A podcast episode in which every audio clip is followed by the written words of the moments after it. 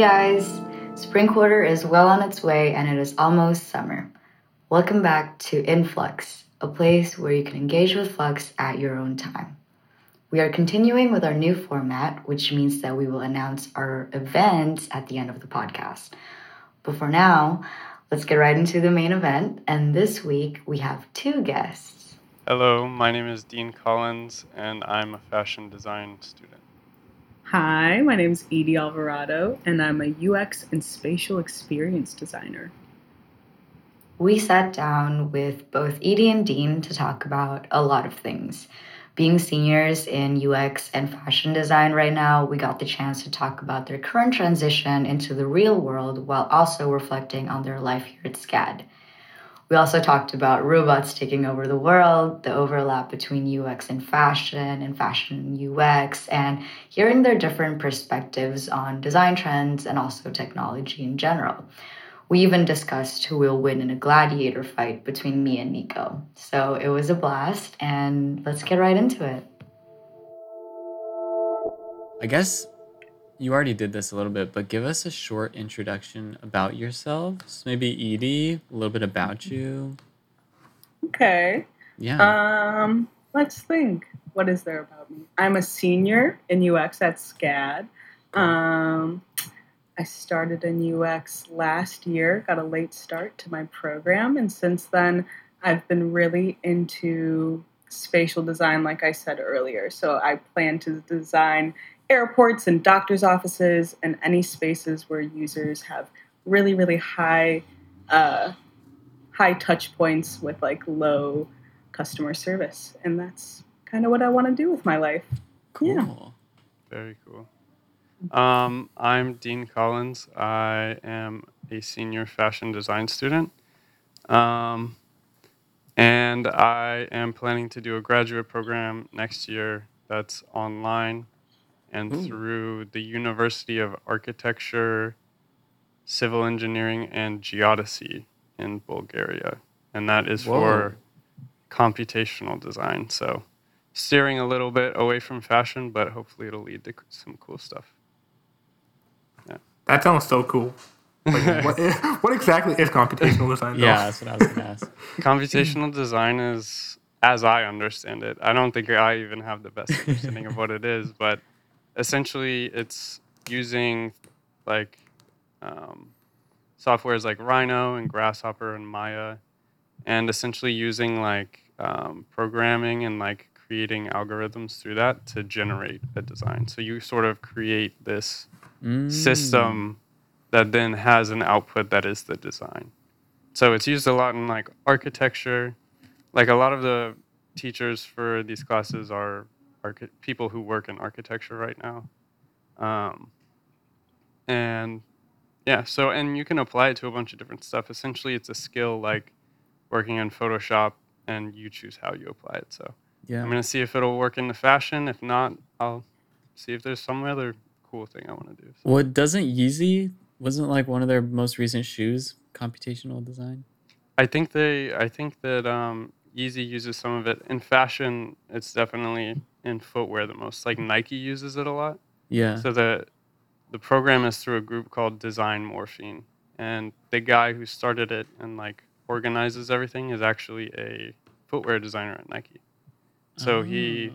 he helps create all create all of the like interesting textures and patterns for the soles and sort of like concept design stuff essentially. Whoa. Yeah. That's cool. So we'll see Have where you- that leads, but Have you seen it applied to clothing though? um not a lot to clothing. I think the biggest issue with it is you know, if you take a 3D render most 3D printed stuff are is more stiff and like hard. You can't like I have seen um there's a designer who uses stuff that's very similar to it. Her name is Iris Van Herpen. She does a lot of like uh, really interesting and complex designs that incorporate like emerging technologies and stuff. Oh, cool. I can I can send you guys some of her stuff if you want to see. I'd love to see. Um, so we the cat's out of the bag. We've got a UX designer and a fashion designer. Mhm. Can you guys tell us a little bit about maybe okay, maybe give us a, a quick summary of what your major is. Tell us a little bit about it. Maybe Deane this time. Uh, okay. Um, I would say I don't know. It's it's 50-50. Half of me says like, "Oh, this is, you know, a proper design area Mhm. where, you know, like you think about the social impacts of fashion, you know, the environmental impacts of fashion, you design like, you know, cuz fashion is identity, it's expression, you know, you're creating inclusivity. The other half of me is like you're just making stuff look good. So I'm a little I'm a little torn on whether or not fashion is fully design. I think it's how you apply it, but yeah. That's that's how I would sum up fashion. It's different for Yeah. everyone. Yeah. Yeah. Well, UX is. I mean, this is a UX podcast, so I hope there's a little bit of background on it. But I think um, with like the birth of the internet and the birth of technology, UX is just kind of um, the bridge between developers and users, right? That's like how I like to think of it. So just kind of creating the most streamlined and holistic process within whatever technology you're designing for for the people that need to use it. hmm Right. I think so. You guys have any comments on that? No, that's a great description. yeah, I think that's good. Zara wrote these questions, so you know, may or may not be good. Depends. Depends. Um, so, what would you guys say to yourself a year ago? Like a, a word of caution. If you were to look back on this past year and you could say, like, hey, Deane, don't do that thing, what would it be? I would probably say, "Hey man, your your stuff's not that good. Like, relax." you know, being being cocky about the stuff you make isn't everything. So, you know, be open to like new ideas and new people. You know, and don't look down on people you think can't create stuff as cool as you because you know they're learning too. Someday they could be your boss. So Yeah, you know, Very or true. have or they're the one with- ones with the cool ideas, and you're bringing the 50-50 ideas to them. So yeah, yeah. I think I'd probably follow in line with that. And then also like um I'd probably tell myself to chill a little bit on the workload and not burn out so easily because I was Mm. going so like so hard at the beginning and I think it like affected some team dynamics to be more empathetic maybe within Mm. teams that kind of thing. And then also that UX design is not just like what your teachers and your peers tell you it is. Like I would have had no idea that I could have done environmental and spatial design unless I like took it upon myself to do that. So yeah. yeah. Yeah, I Branch out. That's a good point. Yeah, branch out. I think that's a good point too, because I think the past three years, that's kind of what I'm going for. Is like also is like you know, past three years I've been defining fashion design as what everyone tells me it is, not the way I want it to be. So Mm-hmm. Good descriptor, Edie. That's Thanks. good. That's good advice for me right now, not even for you in the past. I should probably listen to my own my own advice too, but I think that's like the cool part of design too. It's like design thinking. It gets applied differently in every field, but like really at the core, um, it comes down to a few principles, like the way you think, the way you problem solve, Mhm. and then kind of the way you apply that and create something new, right? Mm-hmm. yeah. exactly. And I think some of the most interesting stuff is where it's like someone who usually does something different tries a different field and then their approach is just different from Yeah, that and Yep. they create some crazy stuff. totally. Yeah. Taking like an architectural history class right now, and like I swear to God, Oh, here we all go. the all the architects like are also furniture designers, and their furniture is so nice. But like here at SCAD, it's two different things. It's like two different worlds, and like I I, I don't know how much furniture designers interact with architects, but there's like so much similar between the two majors, like that people don't realize. Really? Yeah, like in terms of principles, they're very similar.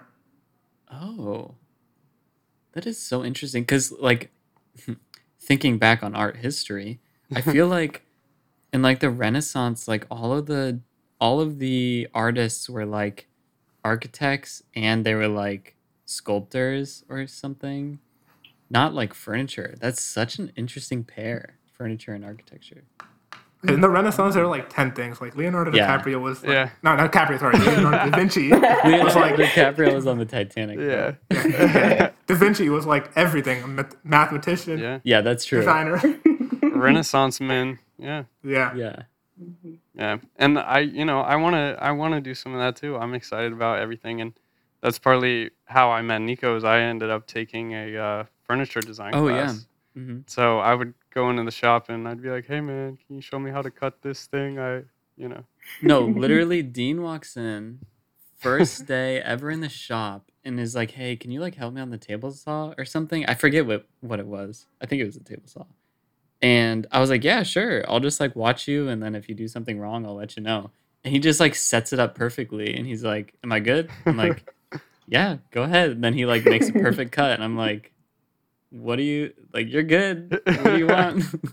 I No, think I, was I think the table saw was the one I paid attention to the most in class because I was terrified of that. thing, so.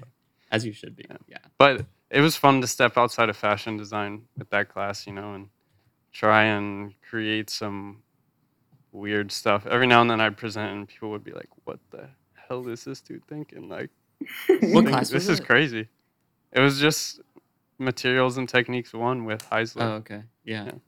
Is that the one you create the shaker table in? Like the one product like that? Yeah, yeah. Uh, I have mine over there. What I did was I tried to make it look like the whole table was. You remember? I don't know if you guys did this when you were kids, but in elementary school, we Mhm. used to have these things where we'd get a piece of paper and it was like dotted lines where you cut it out and you cut this thing out and you fold it and then it's like a box or this Okay. other form. So I took the like idea of the table and then I like cut notches in it like it was this like cutout thing that you like cut Oh. out, yeah, Nice. or that you like pop out of the plastic and assemble. That's cool. Yeah, that was the idea at least. So, you guys are in very different majors, arguably, but you guys seem to get along pretty well. This is from Zara. Do you think? quotes. Do you think there will be a future for UX and fashion to be combined? Ooh, if you do, what are some ideas? Oh, 100%. I think, I mean, me and D- Deane have talked about this before, but like Yeah.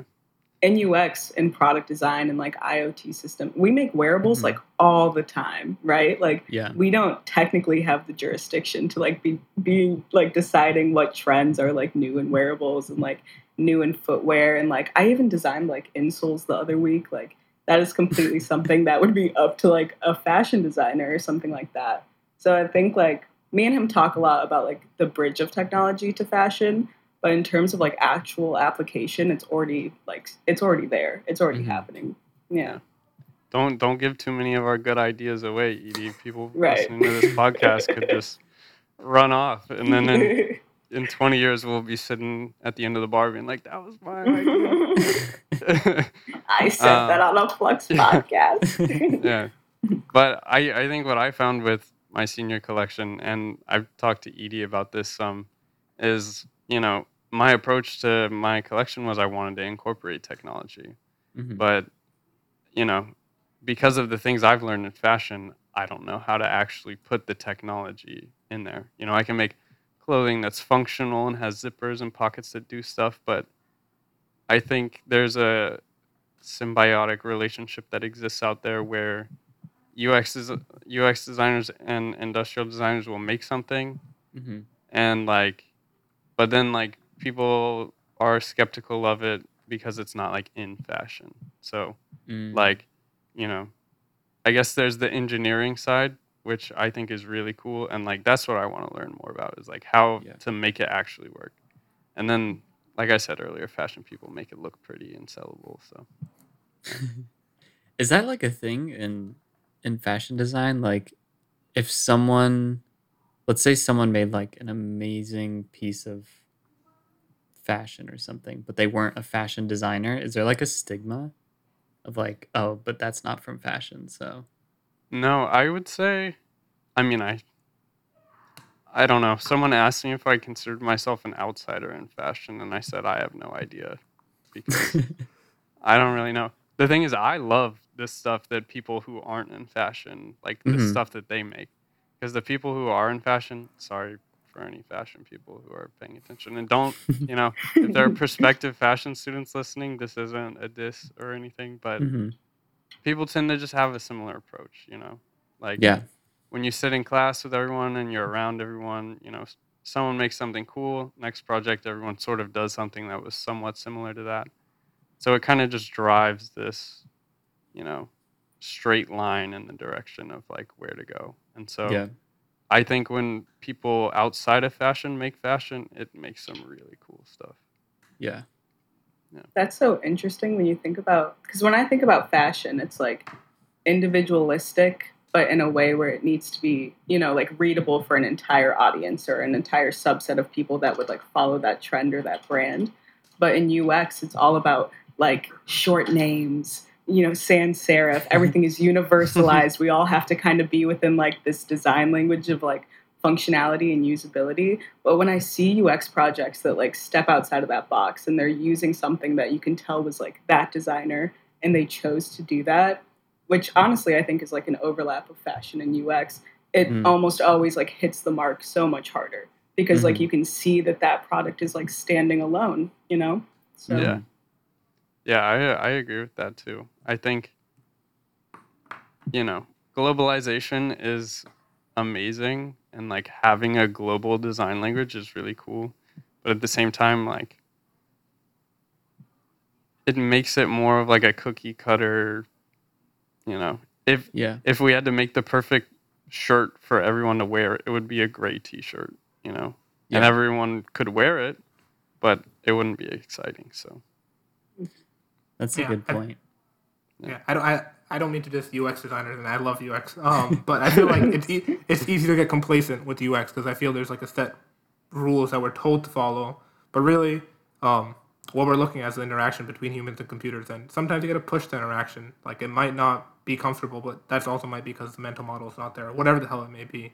Um, and I think like that's what fashion kind of reminds us because just change. Like fashion is in the sense in the like literal meaning of the word it kind of changes a lot um, whereas ux likes to stay kind of like this one thing all the time and i think there's like definitely that to learn Yeah.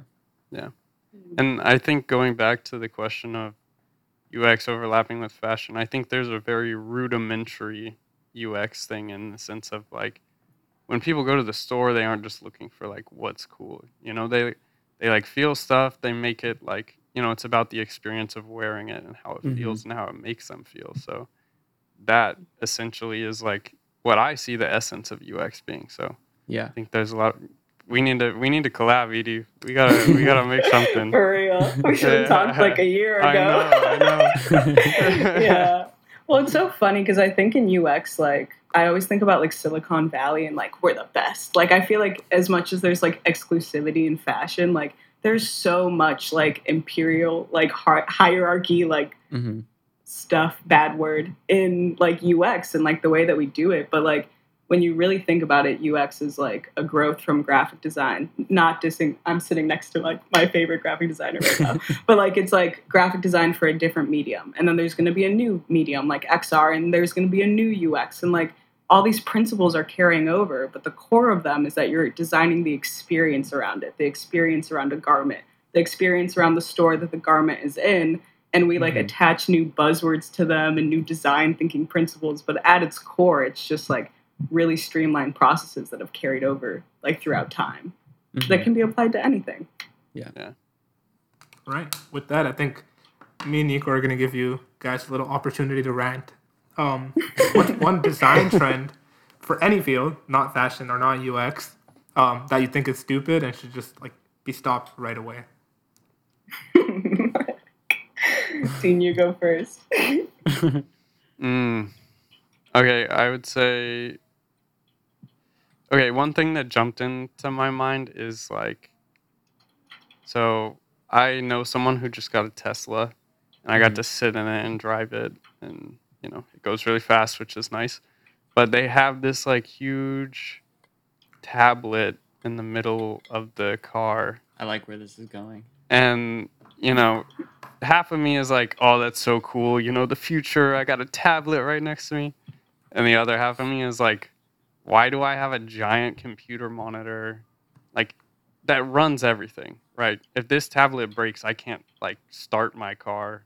Like you know and on top of that essentially you know i'm not allowed to be like be talking on the phone but i can have this enormous tablet you know next to me. I i don't know. I feel like it just presents a weird thing. It just seems a little excessive in my opinion Yeah. you know? I think technology to make stuff cool is fun but technology to make stuff useful is should take priority hmm in my opinion and tesla's Yeah. all about cool so i think they got a little carried away but you know hats off elon Yeah, I, I hundred percent agree with that. Um, I feel like the car comp- uh, the car industry's made a few mistakes in terms of how they use tech and like especially screens. Um, have, have you guys seen like the new Mustang, um, the new electric Mustang? Yeah. Um, they they're like they tried to backstab like I mean tried to like back backstep. They have like a dial right in the middle of their screen, so like you can still change the volume manually. But I'm like you have one dial and then it's just like the rest of the screen. that doesn't like it doesn't solve the problem. It's like also slower. Like if I had to change the volume on a screen, it's like tap tap tap tap tap tap tap. yeah This is twisting a knob. It, yeah it's it's honestly bad UX, but it's also just like kind of like it, it's so simple. Like you should have known. Um, I think one of my professors also showed me a video um, where it was like like they added like um, keys to like your phone so you can unlock your car through your phone. But like that takes significantly more steps than just having your keys with you in your pocket. It's like Yeah. pulling it out and then t- tapping once versus like unlocking it, finding the app. Just like why? Yeah. I think it's it's impressive how much unnecessary re-engineering can go into stuff. I, I and I also on the topic of screens and cars, I saw this like concept car. It was either and these are very different car companies. It was either um, Mercedes or Renault, I think. hmm But they had this like thing. I'll I'll give them the benefit of the doubt. I think it was just on the, um, just on the passenger side. But they essentially had like a hologram projected onto like the windshield, right? So you can like adjust the, and like that was the screen on the windshield Hmm. and like that's really cool as the passenger but you know if you're driving and it's like half my you know let me see if a school bus is coming to the right and it's just like this is what your interior temperature is i feel like that's yeah. you know a little distracting so I completely agree. I I I agree with what you were saying, Deane. Like the the tablet in the car is kind of like cool, kind of. But I would be super curious to drive one, and I think it would piss me off that like everything is down here to the right, yeah and like I'm driving and looking forward, like to see my speed, I have to like look down. Like, ugh. Yeah. I think the whole screen trend in cars is not not my favorite. It's going downhill. yeah it is i think it, I'm i sure- think it, it peaked a little while ago so Yeah. it's on the way out now Yeah. I'm sure Ascanio has something to say about this too. Yeah, we need to get we need to ask him. Yeah. I've had a full, like, literally this conversation full blown, like, two and a half hours with him about, like, dials and cars and, like, different ones for, like, heat and when they use them for, like, the gear, the gear shift. He, Yeah, like, yeah, yeah. absolutely hates those. It's so Yeah. funny. Yeah. hmm Yeah. Jaguar does that. Yeah. yeah Yeah. uh, i think range rover does it too Yeah. so stupid Yeah. And it's like completely like super cool, completely messing up a mental model that's been Mhm. instated for like years and years and years. And I understand like we gotta like disrupt the norm or whatever, but like if I'm going to turn down my volume and I shift my car into reverse, like yeah yeah.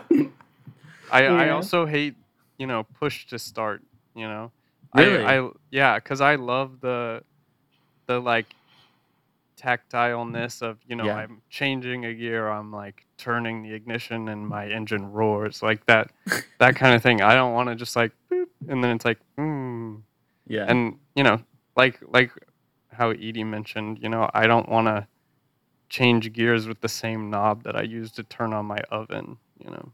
But what trend do you hate, Edie? I think I have. I think I have two. I think I have one in fashion, but I don't know if I hate it. It's just like me and you have talked about it, like Okay. the cyberpunk thing. But the first one is like the new, just like rampant autofill on all over the like all over every device for like credit card numbers and names and Oh. personal information. Mhm. I do like I've done two projects now on data and like cybersecurity, and it's gotten to the point where like you can put your credit card number on one device and it's Mhm. across everything. On every website with your IP address just splattered everywhere across the internet, and it's like super fun and like you know autonomous and whatever, but like it is so dangerous and also it's like taking a huge part of like basically like the impulse in your brain to like buy something like Right. it's taking that whole like consideration of i have to hand you physical money. I have to like swipe my card or take out my card and like making people like super impulsive which like works out for us as designers always. Like it's always going to work out for us. But like Mhm. in terms of like security it does like scare me in that way because it's like everywhere. So it's going to become kind of like i wouldn't be surprised if it became like oh you can walk through like you know a sensor at a store and it's autofilling your information and you're picking Right. up stuff and walking out and like that kind of thing and we're just not at like the current like government compliance and security compliance to be doing that with like mass amounts of information so that's that's one and then the other one is like um and i probably shouldn't mention their name because i applied for an internship there but like Just say company the- X. company X, right? The company X, um, like the hype. I think like designing like hyper realistic environments in VR, like designing to be like super super realistic, is such like a disservice to VR. Like you are in a third space. You're in a space where you can literally put like unicorns in the sky and clouds underneath my feet, and we can do anything. And you're designing a conference room with like very hyper realistic photos or like meshes of people that actually exist and like I understand the purpose to like develop the technology more and like Mhm. you know get better and all this stuff but like with the way VR is kind of moving out and moving into XR and mixed reality like I want to see like some crazy stuff. Like do something like crazy if you're going to be building this like third environment. But yeah, yeah, I I agree with that. I like I mentioned to Edie, I I got Cyberpunk recently, and I was like so excited for this game for like two years because I thought it would be this like crazy, very like I don't know, almost like not essentially like futuristic GTA, which is what it turned out to be. But like I wanted it to be, you know, have another level of something Mhm. and like that game would be really cool in VR. And I'm I don't want to push our world towards Ready Player One or anything like that, but you know, I want to see some crazy stuff. Mhm. I think people need to step outside of the box a little bit. Yeah. And I think just like like there's so many kind of going back to like the screens in the car thing. Like I think in UX we like try to make everything so like streamlined and so fast and so easy that we forget like tactile things Yeah. as much as we can replace them are never like going to be replaced. Like you're never going to be able to feel that, you know, that 3D mesh shirt that you see like in the screen or whatever. And so like Mhm. I think working to those advantages and like trying to understand what can't be supplemented, but what can be, you know, like exaggerated or emphasized would be so much cooler and like such a better output than kind of like the way that industry is moving right now. Totally. Yeah, I agree. It's like just because just because something doesn't have to be like that traditional tactile, like doesn't mean you should change it. Like I know a lot of car companies right now, they they like quiet the cabin because obviously you want a quiet cabin, but they quiet it so much that you can't hear the engine, and so they pump in fake audio and everyone hates it because it's like you can tell that it's fake. So it's like they created a problem and then solved it. In a, you know, it's, it's yeah. a weird. and created another problem with their solution to the Yeah. problem. yeah.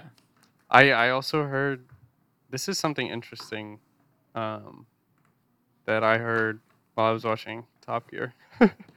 um, but it and it's not necessarily a design like phobia that I have, but Mhm. I thought it was interesting they were talking about like you know, in electric cars, the engine doesn't actually make a noise. So like they add the whine sound. Mm-hmm. And there was also um, some car company created an electric car, and it was so quiet that they had to redesign the side mirrors because the sound yeah. of the airflow over the regular ones, like when you're on the highway, like made people uncomfortable Yeah. because like that sound was so loud compared to the sounds you're used to hearing in a car, which I thought Mhm. was really interesting. yeah. Um, is it time for hot takes, Varun? Yeah, I was just about to say that. I don't think I'm allowed to ask the first one because it's about me, apparently. All right. So if Zara and Nico were to have a fight in a gladiator ring, who would you think? Who do you think would win? and it says, "Be honest." And Zara wrote that, so I think she's rooting for herself. Be honest if it isn't her either. Yeah. True. this is like a test of like who like what you guys would do under pressure you know what i'm saying like how Uh-huh. crazy you would go Well, I, yeah, I think it depends on the atmosphere around the fight too. You know, I'd like, are we talking first blood to the death? Like that because that the- changes everything. Yeah. Mm, to the I think death till the end. Yeah. Yeah. Till the end. I okay. think that's what it is. Yeah. i think okay i think zara would win only because i think nico would have her in the first half like Mhm. physically mentally would outwit her like you know like would probably like get a few good hits in but i think nico and not coming at my best friend at all right now but literally like I think like Nico would not be able to finish the job. Like I think he would look in Zara's eyes and be like, "Oh, you poor baby," and like I would not be able to kill agree. her. I Yeah, kind of agree. and I like, think yeah, she's my friend. Why would I kill her? and I know for a fact Zara would like turn around, flip move you, stab you in the heart, like like straight up. Yeah, like in that scenario, like I think she'd wanna. yeah, I think she could. For sure. Yeah. Nico would have to go into the fight knowing that Zara would do that Yeah. to win. Yeah. Well, now I know. So. Yeah. Yeah. So if it actually happened, yeah. Yeah. uh, this is a this is a really tough call. Okay, don't don't hate me, Zara. I'm gonna go. I'm gonna go with Nico. Just because I, I feel like I feel like Zara would get in the ring, and I think I I agree with uh, Edie. Nico, you'd really have to take advantage of the first half because for the first half, Zara would be like, "Oh, I can't do it." I can't do it." like she wouldn't fully accept like I'm in a fight to the death. You know, you would just have to fully come to terms and just like go at her, and then Uh-huh. you'd be able to take her. You know, but I think she would just be a little too like, ah, I can't, I can't be in this situation. I don't want to hurt anyone. Before she like realizes there's no other way out and she's got to commit. So you'd have to take. That was a really good that Zara first impression. Yeah, it really was. I'm I'm around her a lot, so I'm I'm pretty good at this. Well, Zara, if you're listening, I hope that was the answer you were looking for. Yeah. If not, sorry. um. Okay. Have you? uh, Let me ask. Have you guys listened to the podcast before? hmm Okay. I actually haven't. Okay. Well, then, then this question is new for you, Deane. Okay. So, I'm gonna put you in a scenario. You're flying to Asia to go bird watching with your best bud, Edie. This is hmm. Deane, and Oh. for Edie, it's Deane. The plane crash lands, and you guys parachute onto a desert island. There's literally nothing on this island, and weeks go by. You haven't eaten anything, and you haven't found clean drinking water, and you've been surviving on your own pee. So let's say Deane gives Edie permission to eat him first. Would you eat them? If so, how would you cook them? What vegetables or sauce would you have on the side? And would you offer the same? So I'm going first then. hmm hmm Um, I think to answer the last question first, Okay. I'd rather Deane eat me than me eat him. So I think if this was Oh. real life, I would have been like, "You can eat me, bud. Go off. You know, it's fine." like that kind of thing. Just And remember to then- freeze my brain. yeah, just remember, just keep it in a little lockbox. But I think okay. Yes, I would eat Deane for sure. If I'm living off my own pee at that point, like you know, there's nothing stopping me. I, I don't think you get much nourishment. I'm mostly bone. You can eat I- I don't bone have a marrow, can't meat. you? I don't have a lot of meat, so It'll be good. I'll eat your brain. There's a lot in there. okay, yeah. And then I would definitely do it like um, sushimi style, you know, like raw cuts, but like only the good stuff that's not like poisonous. Oh, okay. that's bold. Yeah. That's bold. That's cool. Mhm. Yeah, I want to really taste it if I'm going to eat my friend, you know, Yeah. Mm. that kind of thing. And then if he claims to not have enough meat, so I would definitely like crack his bones open, that kind of thing. Oh my god. Full fledged. I'm so I'm surprisingly not uncomfortable at hearing how you would dismember me. Mhm. Um, I mean, I Kind of think poetic. yeah, yeah. I I appreciate. I hope I would make a good meal for you if you if you ever needed me to be a meal for you. Mhm. Um, I think I think it would have to be like you know one of us dies of natural co- like Edie dies of natural Mm. causes, and then I have permission to eat her. Like I'm not gonna kill her just to Mhm. eat her. You know that's a little too much. But I think if I had to eat Edie, I would either like you know slow roaster on a spit for a really long time and then assuming I had like I could find some like berries or something, you know, make a nice like berry sauce oh. or even like, you know, a red wine reduction sauce, but if I had red wine it probably would have been we probably would have drank it by Mm. the time it came to this. So I'm going to say we don't have it. And then maybe some like I don't know, I like mashed potatoes, you know. Ooh, Light, yeah. lightly some lightly salted Edie over mashed potatoes covered in berry sauce. Taking your time great. with it. I love that. Oh, sounds lovely. I wouldn't want to go out any other way. Yeah. I'll, I'll have to practice my cooking skills so I can, Mm, Yeah, you know, do it make justice. sure, yeah, do it justice. Yeah. Exactly. yeah. We can make a pact right now that when Yeah, we die, okay. we will eat each other.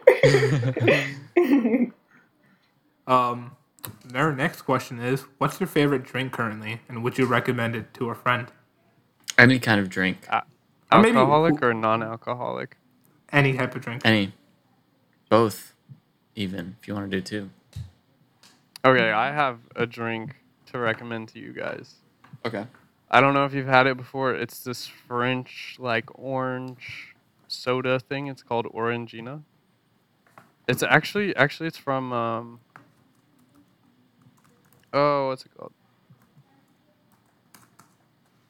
I'm gonna have to think of it.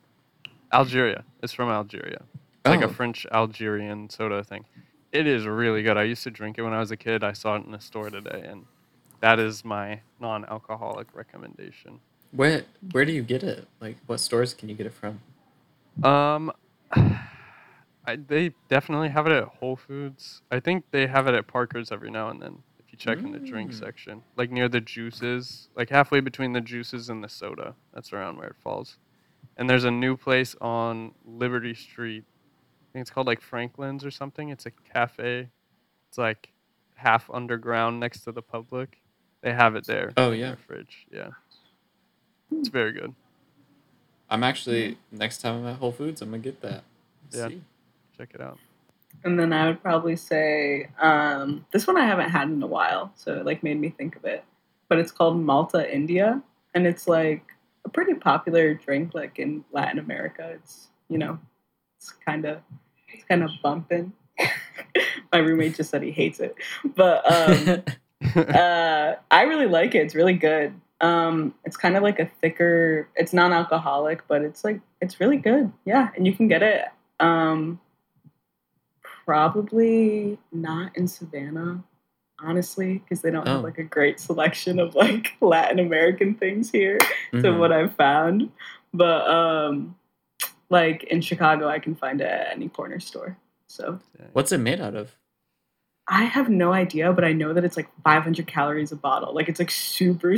super like yeah, but it's like it's not like super sugary or anything. Like it kind of tastes like non-alcoholic beer, and like root beer had a a nice little baby, and it's like Uh-huh. not too thick or anything, but it's like it's really good for like you know a heavier meal or something like that. Yeah, Interesting. Okay. Have to check Amazon for some of that. hmm Super good. Okay, I'm excited about this next question. Um, it's only for Deane, unfortunately, but Deane, apparently you love F1. I love F1 as well. Who do you think will win world championship for F1 this year? Ah, I'm feeling. My brain tells me Hamilton. My Mhm. gut tells me Verstappen. Okay. Yeah. What does your heart tell you? My heart tells him my gut tells me Verstappen. My head tells me Hamilton, and my heart tells me Perez. I really Oh, want Perez to show up Max and just like blow everyone away because like he's getting kind of old, you know, early 30s. He's How- like is 30, he? 31. Yeah. Yeah, he's season seasoned veteran. Hasn't been on like you know a championship contending team in a long time. Mhm. I'm I'm hoping he just like comes out of nowhere and just like shows everyone up. I actually was talking to two people about F1 at Gulfstream, and this one guy is like, I was talking to him about Perez or Checo, as he's known. Yeah, Checo. Um, he, I, would, I don't know why I was talking about him, but I was talking about him, and he was like, "Oh, like I saw him at a New Year's Eve party. Like here he is." And I was like, "You just saw this like celebrity at a New Year's Eve party, and you just like took a picture? That's so cool." That's really cool. Yeah, Dang. he was like, he's really short. Yeah, I also liked Al- Alex Albon a lot. If you know Mm. who that is. yeah, yeah. I I thought this season he should have at least been on AlphaTauri. AlphaTauri instead of he's like a backup driver or he's driving a GT car now. I'm not entirely sure, but What did Yeah. you think of him last year? I like I liked him on Red Bull. You know, I think they kind of threw him into the seat really quick, and they were like, "All right, get to grips." And they had, you know, Red Bull has this weird expectation now because of you know Verstappen came Yeah. in. He was like the youngest ever. Instantly was like contend. Super you know, good. Yeah. yeah, putting up like, you know, he was like creating competitiveness essentially. And now they just expect like all of these other kids to just like get in the seat and be fine. Yeah. But, you know, I think if they had like been more patient with him and like sort of worked him in, maybe put him on AlphaTauri before Red Bull, give him Yeah. a little bit of experience in a seat. I don't know, but there's just so many people who I love in Formula One, but there's not enough seats for all of them. So That's true. yeah, Raikkonen is my favorite though. If I had to pick one, He's still in there. yeah, he is still hanging on. Back oh, of he's the not pack, hanging on. but- He's he's dominating back there. He's great. Yeah. what do you What do you think though? Who do you think's gonna win? I would basically agree. Yeah. You know, Okay. Lewis is probably going to win. I think this year there's a good chance that maybe something will happen, but I think next year there's a better chance Yeah, because there's like these crazy changes happening. Yeah. Um, but yeah, I would basically agree with what you said. I think maybe um my heart would maybe go to like, I don't know. Someone on McLaren. That'd be Yeah. awesome. Ferrari. Lan- that'd be awesome. yeah. Are you Are you a Lando fan? Oh McLaren yeah, guy. for sure. Yeah. Yeah. Okay. I like him too. I was a little I was a little 50-50 on him at first, but I, I've grown to like him.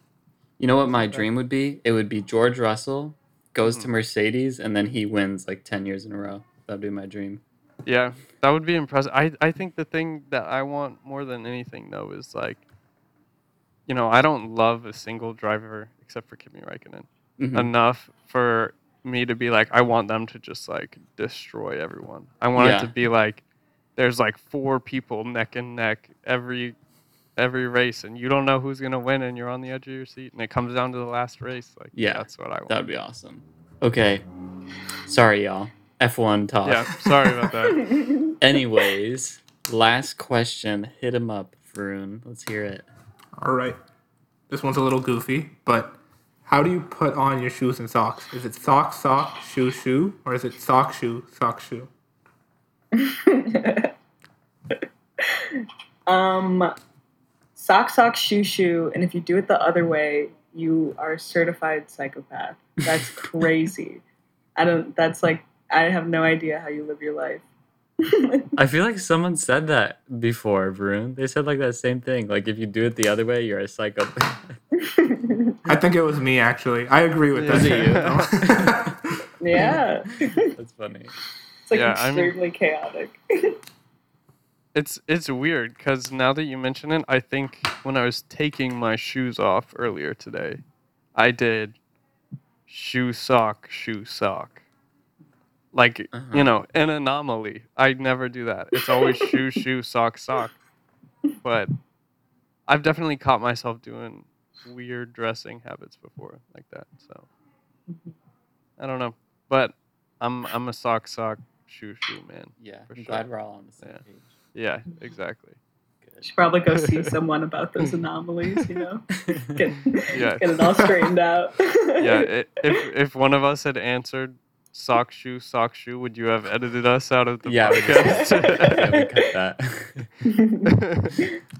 okay, well, that's all the questions we have for you guys. Thank you so much for joining us on a a late Sunday night. Very odd course. Recording time for us, but I'm glad we made it course. work. Thank you mm-hmm. for having us. This was yeah, so thank you so much. Another great episode. I loved hearing of what Edie and Deane had to say. But before ending this week's episode, I have a few announcements to share with you. But first things first, make sure to follow us on our Instagram at SCADFlux and join our Discord, which you can find on our website at www.scadflux.com. Again, that's scadflux.com. So I have two announcements for you. Uh, first things first. Well, the first announcement is that I hope you guys enjoyed qubits so far.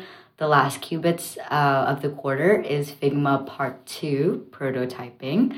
Last time we went over how to make gorgeous static designs, but now we're going to teach you how to make those screens interactive, share them, and test them out with users.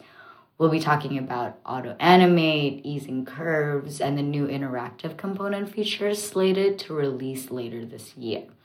This event will take place around next week, so be on the lookout for more info.